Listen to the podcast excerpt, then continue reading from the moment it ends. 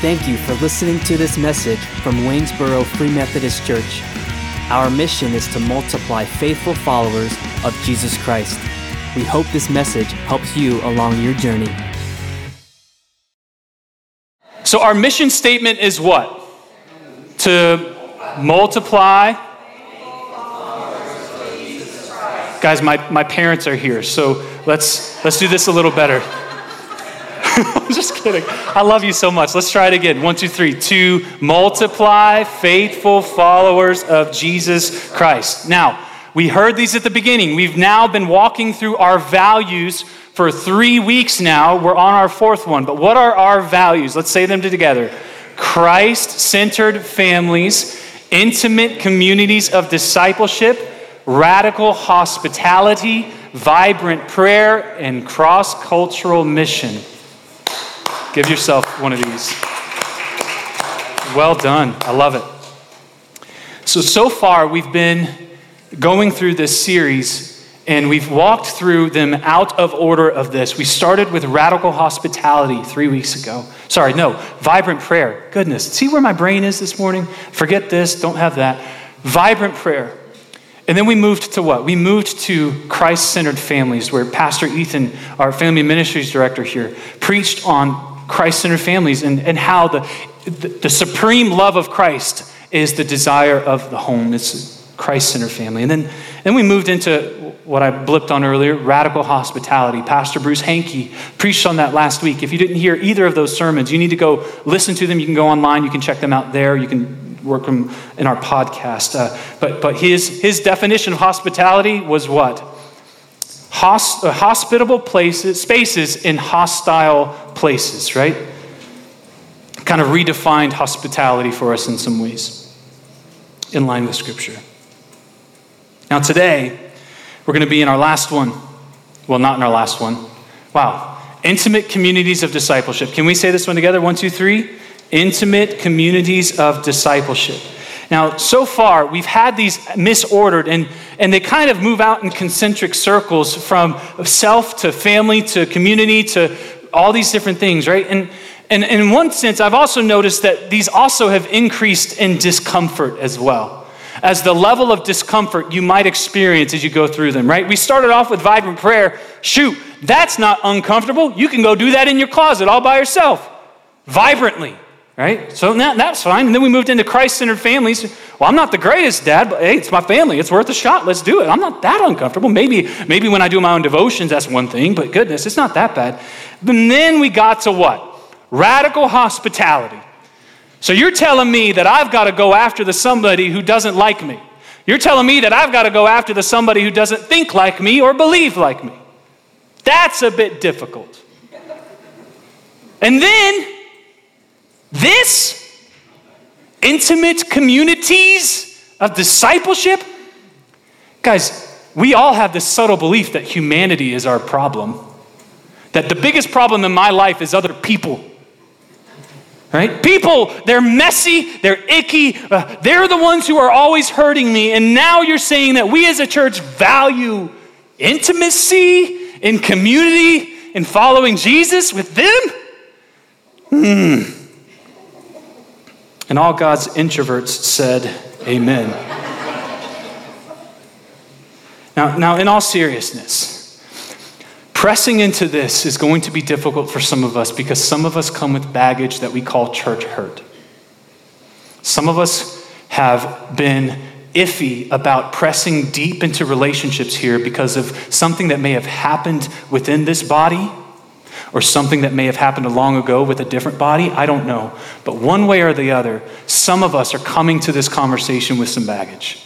Some of us are coming to this with church hurt. And so we've, we've, we've not valued this so much. We talk about it, but we don't do it so much because it's, it's pushing us into a level of discomfort that we're not willing to go. Guys, I, some of the latest research shows how deep friendship has just tanked among people, especially among men. So, when we talk about intimate communities of discipleship, we've got all sorts of reworking that needs to be done in our hearts. And, and, and, and what I want to do today is I, I, I want to show you what these are. I want to show you how valuable this is, and I want to show you what we're doing about it. But, guys, what I need from the outset for all of us to do is take the church hurt that we've been white knuckling for so long and just open up our hands and say, God, if you're willing, I'm, I'm, I'm ready to forgive, and I'm ready to let go, and I'm ready to press in. But that's not something I can do for you. That's something that you must do if we're going to press into this as a value of our church. So, with that, in order for us to know what these are, how valuable they are, we need to define some terms. We want to talk about intimacy, we want to talk about community, and we want to talk about discipleship.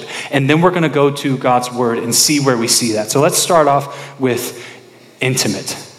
Can you say the word intimate? Intimate. intimate. Now, this word is not a biblical word, right? It's not often used in Scripture. The only time where we can actually really see it is in the Old Testament when it talks about sexual intimacy. It talks about knowing someone, but that's a sexual relationship. What we're talking about here is not that, obviously. What we're talking about is something that's less concrete and more abstract.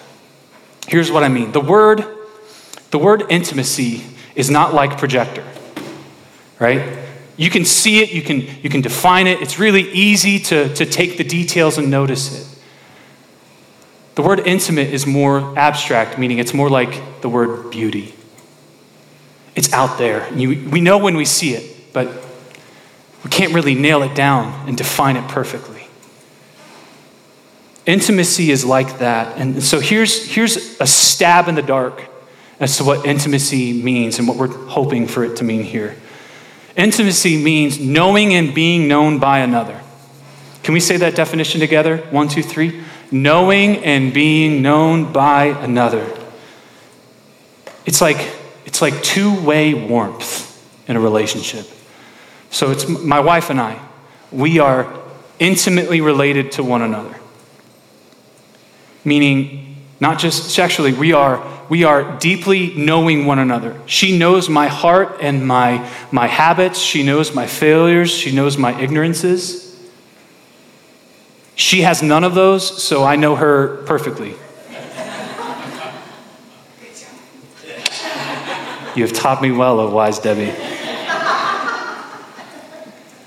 So, when we're talking about intimacy, um, there's an article by John Bloom called How to Have Intimacy with God. And it just starts out really good. And it starts out saying that when we talk about intimacy, we always seem to use spatial language. Talking about space. So let me, let me, let me define that, what I mean. An intimate friend is, is someone we feel very close to. There's that space, right? They know us at a, a deep level. If something happens or damages that relationship, and, intimacy of that relationship, what happens? We feel distant from them, right? We don't feel close, we feel distant. A person who doesn't know us intimately only knows us at a shallow level, not a deep level. Now, of course, intimacy isn't spatial, it's relational, right? So, I mean, like, like Ethan and Jen are sitting together right now, but they, for some reason, I don't know, could feel miles apart intimately. And Ethan could, could have a friend that's 400,000 miles, I don't even know if that's possible, thousands of miles away and feel really close to them.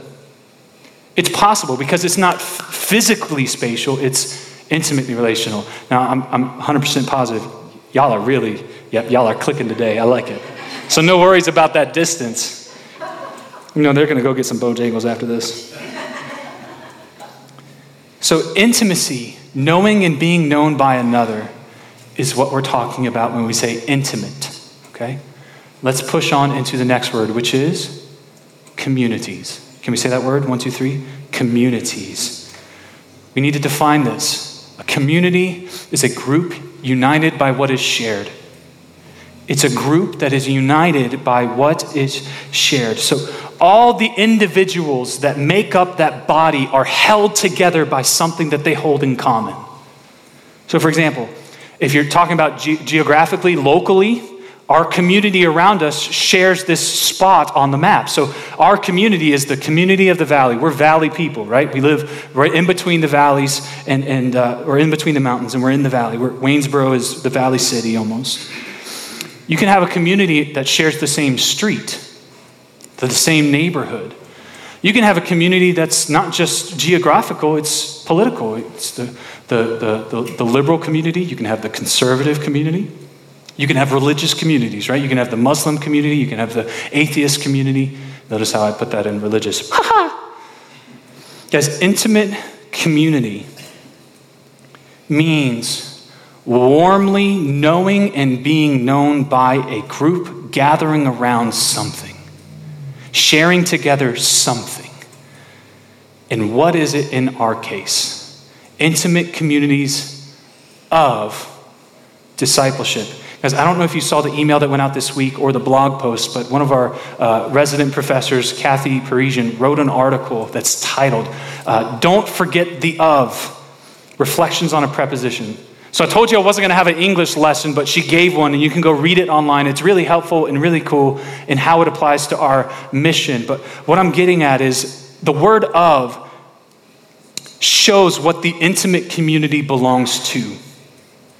It shows what our intimate community holds to, as the highest value, as what's in common. What does our community hold in common? What's the word? Discipleship. Intimate communities of discipleship. Now we got to define this, right? Of discipleship. So if you were to go to discipleship.org, if only discipleship were as easy as a website, Discipleship.org defines it as the state of being a disciple. Easy peasy, right? But what is a disciple? A disciple, at its most basic form, means learner. It means learner. So, what are we in the state of learning? It's because we, we, can, we can be a disciple of anything. You can be a disciple of the Washington football team. I don't know why you would want to, Mike.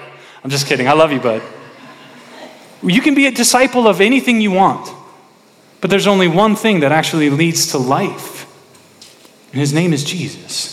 So we say, we say that we're disciples of Jesus. So this has in view our mission that we're multiplying faithful followers of Jesus Christ, and that's in the context of intimate communities. So our intimate communities here have in common being disciples of Jesus. Now, we had one definition of intimacy, another of community, and this one of discipleship. And we're going to just shove all of them together for us to be able to define intimate communities of discipleship so that when we talk about our value, we know without a doubt what we're talking about. So here it is. Here's how we're defining intimate communities of discipleship to deeply know and be known by people holding in common following Jesus. Can we read that together? One, two, three to deeply know and be known by people holding in common following Jesus. Intimate communities of discipleship. Now, where do we see that here? You're already there, hopefully. Acts chapter 2. Acts chapter 2 goodness do we see it? Let me get some context on it. We're going to be at the end of chapter 2, not the beginning, so go ahead and get to that last page if you know what I mean. Let me give some context. Jesus Christ has already been, uh, he's lived, he's been crucified, offered up as an atonement for sin, he's been buried, he's been risen from the dead, and he's ascended into heaven already, not without first promising the Holy Spirit. And so the disciples are waiting in the upper room. They're, just, they're waiting for the Holy Spirit, and boom, does he come in power.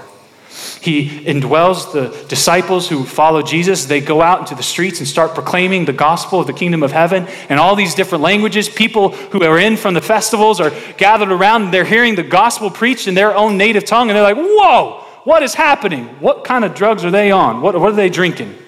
It's only nine in the morning or whatever, right? But no, the Holy Spirit had come. And then Peter gathers people around and he preaches a convicting gospel. And people are cut to the heart. It says they're pierced all the way down. And their question is simply, what can we do? And Peter's response is repent and follow Jesus. And then that's where we get to verse 41. That's where I'm going to start reading.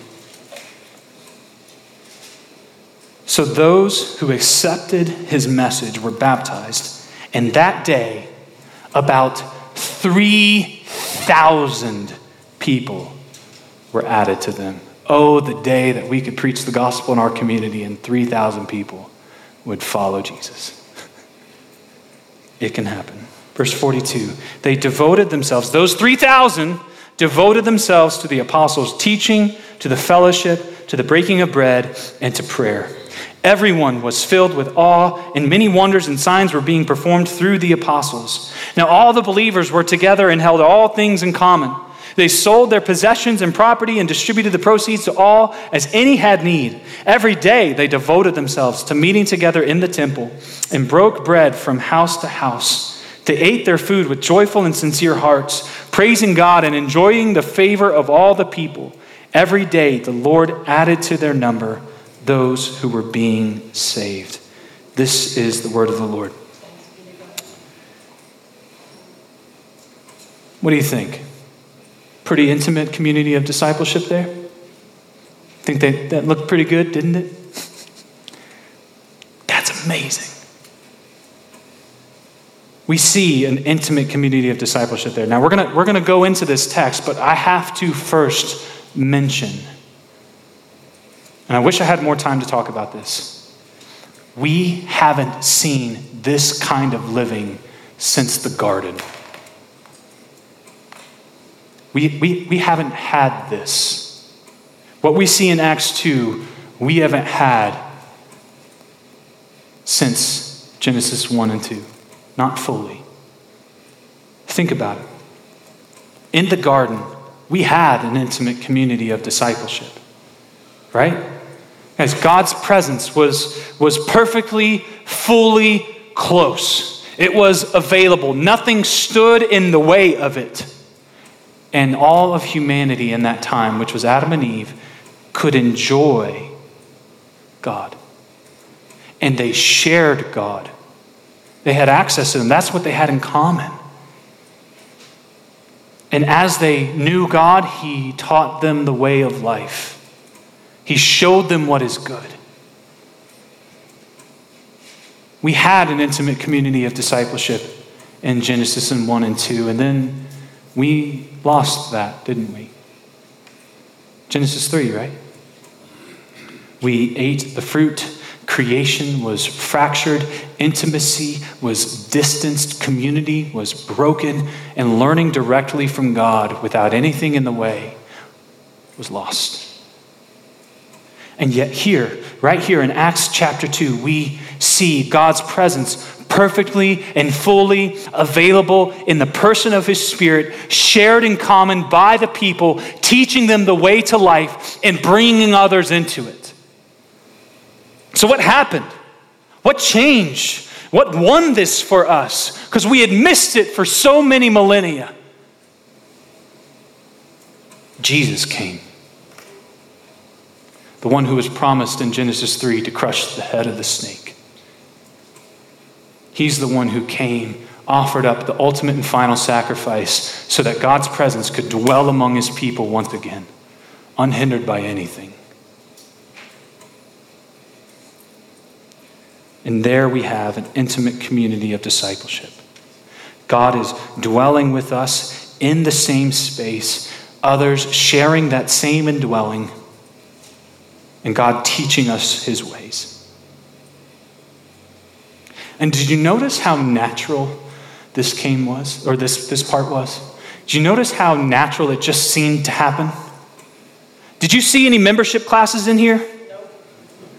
Right? Did you? They got saved, and then nope, nope, nope, nope. You've got to be discipled for three years. You have to go through our membership confirmation process, and you got to be told how to live. You got to be told how to do this. No, no. There's something that comes about when the gospel goes forward. And intimate communities of discipleship just pop up.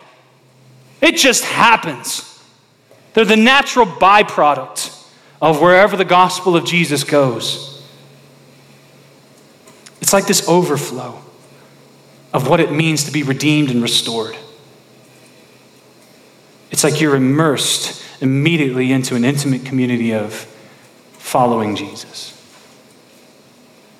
It's like you're immediately entered into knowing and being known by people who hold in common following Jesus. So, what we're going to do now is we're going to see this here. And we're going to start in the level of intimacy. We're going to start in this conversation with the intimacy that we saw among these people. What do we see? What do you notice? Look at verse 44. It says, Now all the believers, which 3,000 of them, they were together. That's easy. They were in the same space, they were physically close to one another. Verse 45 says they addressed one another's needs. Okay. Well, you got to have a certain level of intimate knowledge about another person to know their needs, right? Verse 46 they were in each other's homes in addition to their gatherings in the temples. Now, I don't know about you, but my home is my bubble. If somebody comes in it, they're invading my space. There's an intimacy there, right? What else do we see in verse 46? They ate their food together, they shared their emotions together, they were in awe together, like they belonged together. And they each knew each other so deeply that they were aware of the great needs in each other's lives. And they sold their own stuff to help meet those needs. So I, I just need to, to go ahead and just say this. Can you see how intimacy requires a level of vulnerability from each of us? If we're going to have intimacy, we first have to be willing to be vulnerable. I mean, can you imagine being the person with the need in this community? Right? You, you go, something happens, you go and you say, man, family, I, I, I, don't think I'm, I don't think I'm have enough to feed my, my sheep this, this month. Or you go, you're the one who has the need, and you say, man, my, my donkey broke down. I need some replacement parts for it. I don't know what to do. Guys, for some people, that can be really embarrassing. Which is why this requires a level of vulnerability from each of us. To be willing to be known and to intentionally pursue knowing others. Because I got to tell you, there's no way around this either. We cannot be a true community of discipleship without there being intimacy shared among us. It's impossible. If you don't believe me, what I'm going to do now is I'm going to show you. And I'm not kidding when I ask this. I need four volunteers. I'm serious. I need four people who are willing to, all you got to do is just come up and stand and follow my instruction. That's all it takes. Just four volunteers. All right, Mia, Lisa, my mom, come on up. Austin's coming. All right, so what we're going to do is we're going to illustrate why intimacy is uh, required, how it's impossible for us to pursue after Jesus without, without having intimacy among us. So here's what I want you to do I want you to stand over here. I want you to come from back there. I want you to stand over here. Austin, I want you to go in there. So let's say that this is the person of Jesus right here, this point right here. And let's say we're all in common saying we're going to pursue after Jesus. Now, does that mean we can go, okay? No, because where's Jesus? We don't get to make our own Jesuses, right? We all have to follow the same person. So that doesn't mean that when we say go, you start running off on all sorts of directions. There's only one Jesus for us to follow. So let's say that we decide that we're all going to follow Jesus together. Let's step towards Jesus. One, all right, stop. What happened to every single one of us? I can touch people. I put some uh, lotion on this morning. So, here's what I'm getting at. You notice how we got closer together. Here's what's going to naturally happen can you, can you see right there? I've got a, can you see that? Can y'all see that? I have a dilated pore of Winer. I've got a hole in the side of my head. I'm not embarrassed about it, obviously, but it's an imperfection. And the only way that people can see our imperfections is if they're close enough. And what can they do? Oh, that's not a big deal. Oh, it's okay. That's not weird or anything. Though I might think it's weird. Got a hole in the side of my head. So we, we, we come together, we get closer. What's going to happen? People are going to start seeing our blemishes. They're going to start seeing our imperfections, and that's okay. Here's another thing. You, you guys, can you see that? Scar. Yeah, right? Can you all see that? kind of, right? Guys, this is a scar that I got from football back in middle school. And you probably haven't noticed it yet. You probably haven't been able to see it. You can't see it so far away right now, but these people can. So, not only when we get closer to Jesus do we get closer to other believers who can see our imperfections, but they can also see our scars and see the things that we come to Jesus with, the pains that we have. And they can encourage us in it. But how can we receive encouragement from scars from people who never even know them? So, can you see if we're all following Jesus together, we're just going to naturally converge closer and closer to one another, and we're going to start bumping in to other brothers and sisters, and eventually we start coming together and we find ourselves intimately connected to one another. Now, there's one more thing. You notice how there's somebody up here who knows my past. Who, who, could, who could dump some knowledge on you on why I don't belong up here. What happened in third grade stays in third grade, Mom. There's also people who know your history.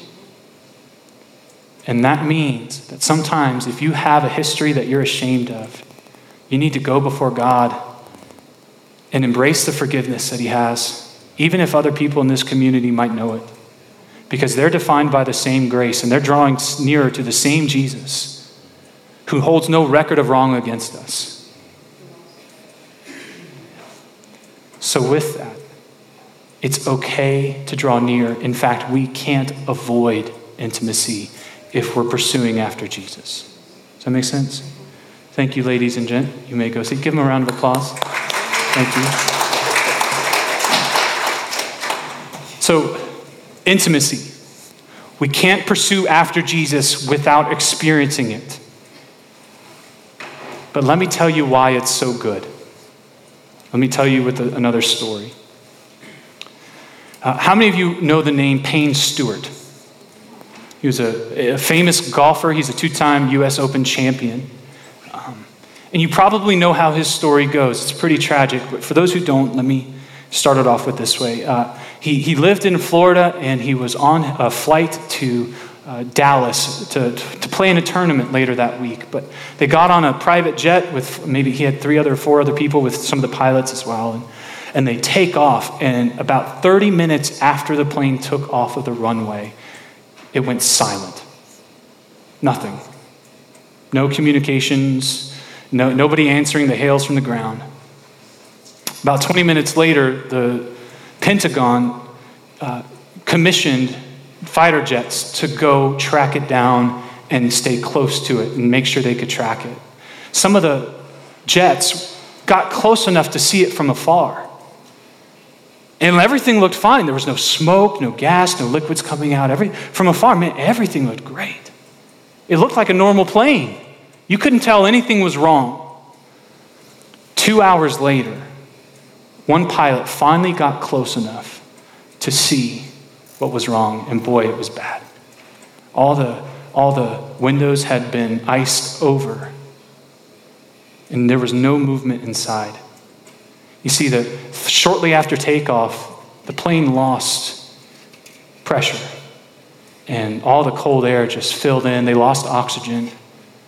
Uh, maybe within two to th- one to two minutes, everybody was unconscious, and if not later, they were already dead from oxygen deprivation. That plane looked like it was flying just fine, but it was filled with death. And it later went on to just crash in the Dakotas.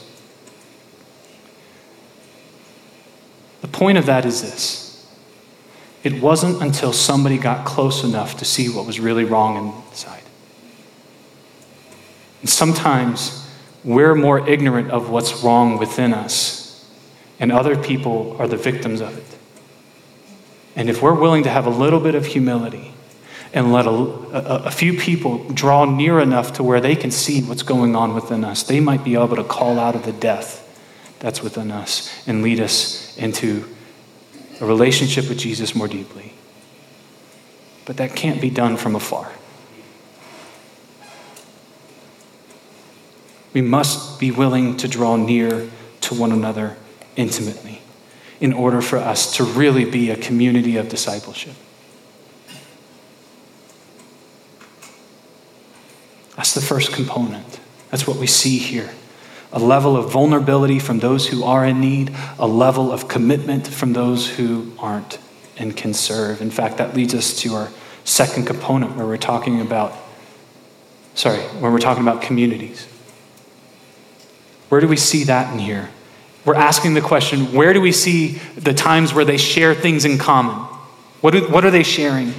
Well, first, we obviously know that they're sharing the gospel, they're sharing their salvation, they're sharing the presence of the Spirit from what we just heard about earlier. But, but look at verse uh, 42. It says that they devoted themselves to the apostles' teaching, to the fellowship. You Greek buffs know that that word's what? Koinonia. It's the word koinonia. Can you say that with me? One, two, three. Koinonia. It means community, it means to have in common, to share. You heard about it last week in Pastor Bruce's sermon about that Koinonia Farms down in Georgia, where they came together and they shared things in common. This group in Acts 2 is a community that holds things in common. Like what? What do we see? What do they hold in common? Do we see them hold a, a, a, a favorite uh, TV show? Do they hold in common their favorite hobby? Is that what they gather around? Knitting? No. Do they gather around golf? I think we could argue that. I'm just kidding. No, we can't. What, are they, what, what is it? Verse 44 And they held all things in common. How, how much is that? All. All means all, and that's all all means, right? So what's mine is yours. Now you could take it a step further and say, what's yours is mine. We're not going to do that. But what's, what's mine is yours, so much so that when you have a need, I'm willing to sell my stuff so that you can have what you need. Because it's just stuff. So that you won't go without. What else do they hold in common? They held meals in common. Goodness. They, they ate together, they shared gathering together in common. Their priorities and their values, their devotions were shared in common. Guys, I got to ask is this, is this what our body looks like? I mean, are we, we willing, really willing to say, hey, my, my stuff is your stuff? Your needs are my mission. Let me know how I can help you. I'm serious. I want to serve you. Guys, that was what they had in common. They were committed to this community. And, and, and, obviously, most importantly of all, they shared one person in common, and that was Jesus. They shared the gospel of Jesus and following him in common in their state of being disciples. They were disciples in discipleship. So it was intimacy, community, and now we're looking at discipleship. Where do we see discipleship in here? Well, verse 42 says they devoted themselves to the apostles' teachings. says they devoted themselves to the breaking of bread, which is not only meals, but it's the sacrament of the Lord's Supper. They prayed together. Verse 43 says that they, they saw signs and wonders being done among them. Verse 47 says that every day more disciples were added to their number, which is a true sign of discipleship. Guys, they were, they were committed to helping one another, to know and be known by Jesus, to following him, to aligning the ways of their lives with the way of Jesus. So, brothers and sisters, I gotta, I gotta just say this. Many of us think that this gathering here on Sunday morning is the only thing that helps you, that actually is required for you to grow as a disciple. Boy, you've got it wrong. You need people closer to you. You need lesser people at a more deep level in your life. You need to be closer to people who share in goal the common or share in common the goal of following Jesus in discipleship. You need to be close with those who have walked with Jesus, who know him deeply. So here's, here's a way that I can, I can illustrate that. And I'm going to try to go quick with this. Um, I mentioned that this past weekend I went on a fishing trip with my brothers. Guys, I had a blast, but I got to tell you, I don't fish. I, I, I just, the, I think the last time I picked up a fishing pole was with my grandpa when I was a kid. It was years ago. But my brothers, my brothers uh, uh, got me introduced to it earlier this year, and I fell in love with it again. And, and they wanted to do a fishing trip, so we did one this past weekend. And and I had a blast with them, but I didn't know the game. I didn't know what I was doing. I was like holding the line out the kayak. Hey, come here, fishy, fishy, fishy. Didn't work. So I could tell you, here's what I did. I, I, bought, I bought some of the, I had some birthday money. I bought some of the equipment that you need, like the, um, the thingy. And, and, and I bought some of the stuff you put at the end of it to get fish to like it. And um, and, I, and I asked all sorts of questions in my head, so I started doing all sorts of research. I watched a ton of YouTube videos. It didn't, it didn't help at all. I get there, I'm like heading out into the water with my kayak, like, oh, this is gonna be great. And I'm leaving them behind, and I'm gonna, I'm gonna go fish. Guys, I didn't catch a thing. And I started getting frustrated. And there's this point in the trip where my oldest brother, my older brother, Kyle, uh, he, he saw just how frustrated I was getting that I wasn't catching a single thing. And he came over and he just kind of pulled up beside me and got close and said, Scott, I'm not, I'm not going to do any fishing until you catch something, and I'm going to coach you. And he said, No, So throw your line right there. All right, now do this. And make sure you're holding it this way. Make sure you reel it in this speed. Now, then now go throw it over there and, and, and let's do it this way.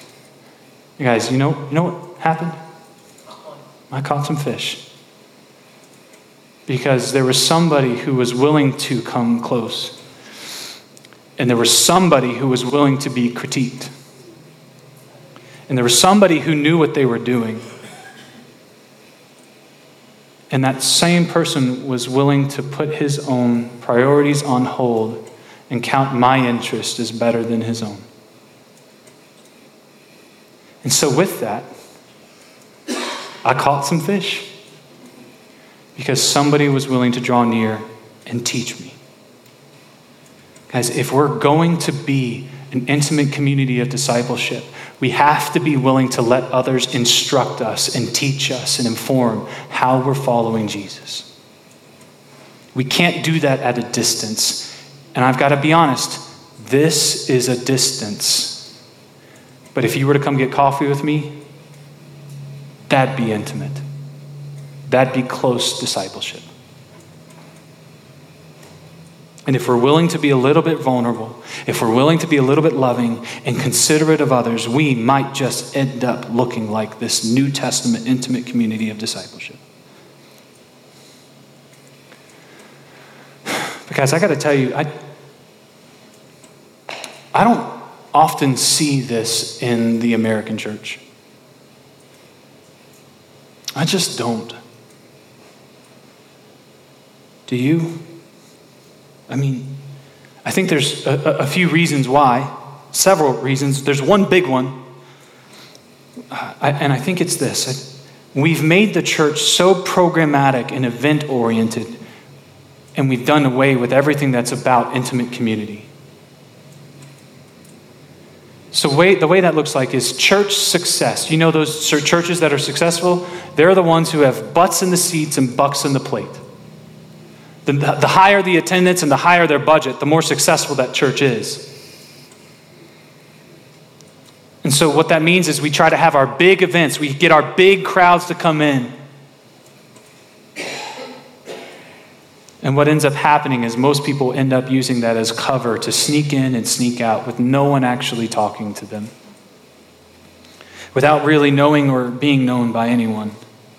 And if we don't really know or aren't really known by anyone, then goodness, we won't know what we can share in common together. And if we don't know that, then goodness, our discipleship's just going to stay shallow. And we're going to stay distant from one another because we've made following Jesus out to be a Sunday morning event, not the supreme focus of our lives, with brothers and sisters who are sharing that in common. We've made participating in church life about entertaining events.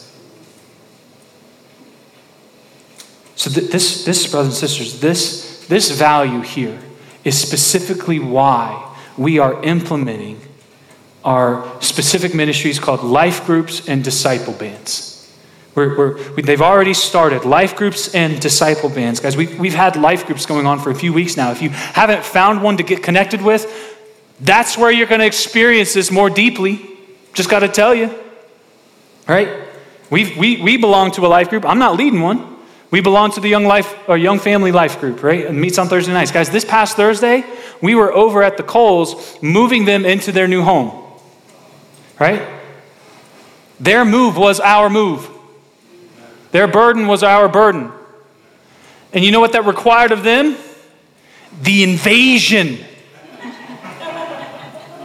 They had to let us come into their home. Guys, I was holding a full bucket of laundry, dirty laundry. And Jordan was like, don't, don't look into that, please. I'm like, oh, I didn't have plans to. Just tell me where to go. you think that's a little bit vulnerable of them? But goodness, that move took an evening, plus maybe the afterwork, right? A little bit of, a little bit of afterwork the day after. So, first off, Coles, thank you. Thanks for letting us serve you. Thanks for being vulnerable and letting us intimately be a part of your life. But that's life group. We share meals together on Thursday nights sometimes. We, we, we laugh, we joke. Some people have cried, shared their struggles. Goodness, it's a beautiful thing. Not only do we have life groups, but we also have disciple bands. Now, those aren't necessarily something that we can do, but a disciple band is a group of two or three people who are intimately connected in levels of accountability, Bible reading, and compassion. And we have resources available for you to start a relationship with somebody like that or another person, same gender, uh, talking through levels of accountability, levels of, of Bible reading, and who we're praying for for missional purposes. In, these are available on the little table out in the back in the welcome table. But here's what I have to say about all of this about our life groups, about our disciple bands, about this value of intimate communities of discipleship. And then I'm going to be done. We can't program this. We can't make you do this, can we? No. I, don't, I don't have any control over whether or not we're actually valuing this. No, we, we, I, we, I, I, I can't do it. I mean, we can talk about intimate communities of discipleship all day long, womp, womp, womp, but, but we have no control over whether or not our church will be full of intimate communities of discipleship until the people who are responsible for this take ownership. And you know who's responsible? Raise your hand. Me. Each and every one of us. We're all responsible for this.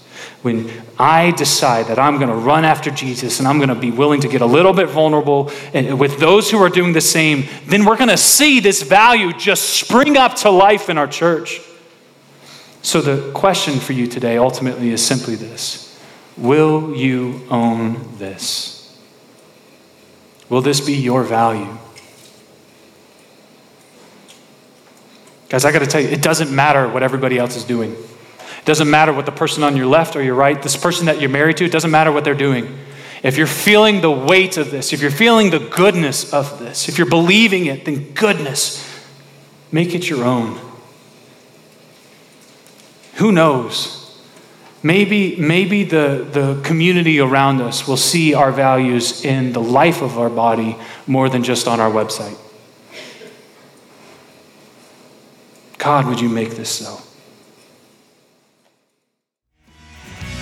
We hope this message helps you multiply faithful followers of Jesus Christ.